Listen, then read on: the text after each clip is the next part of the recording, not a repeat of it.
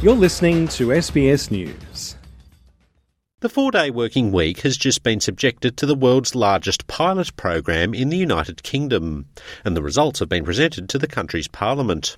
61 companies took part in the program. 56 of those have extended some variation of the four day week, and 18 have taken it on permanently. Amongst those who liked it was the Royal Society of Biology.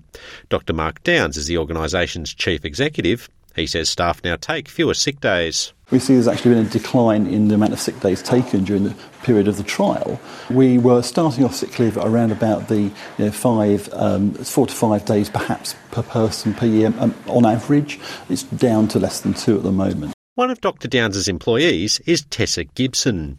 She says working slightly longer hours on four days per week not only aids her mental health, but ensures she gets more out of her days off too. Weekends can be quite hectic, the two day weekend, uh, so it's been quite nice to have that extra day. You see your friends and family on the two days when they're also free, and then you get that extra day off during the week just to do all your chores or just to have that time to yourself to relax. So it's really made a big difference to my mental health.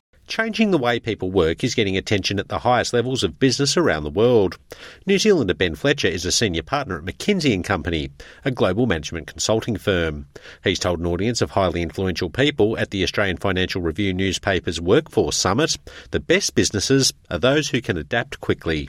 Come to today wanting good ideas, great inspiration for what you can do, a bit of help on what we can do to shape the future of work together. I think it involves modern organisations that are resilient and healthy here and able to transform at pace. For an insight into what a four day working week in Australia might look like, one can examine the case of Symbiote, a Melbourne based software company. Under the leadership of Managing Director Owen Windsor, the company has adopted a four day working week. He says staff are happier and productivity has not decreased. He also notes that the transformation in work practices that the pandemic brought about has played a role in the four day working week.